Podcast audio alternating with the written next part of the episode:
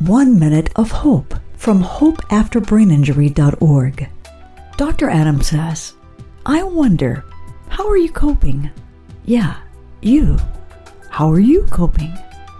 Recently, a friend of mine shared with me something profound a way she found in dealing with her husband's brain injury.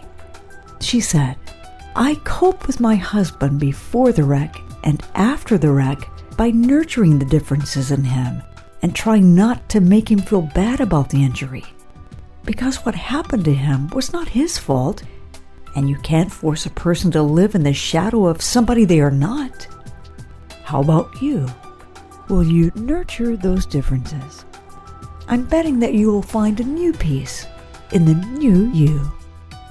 One Minute of Hope from hopeafterbraininjury.org.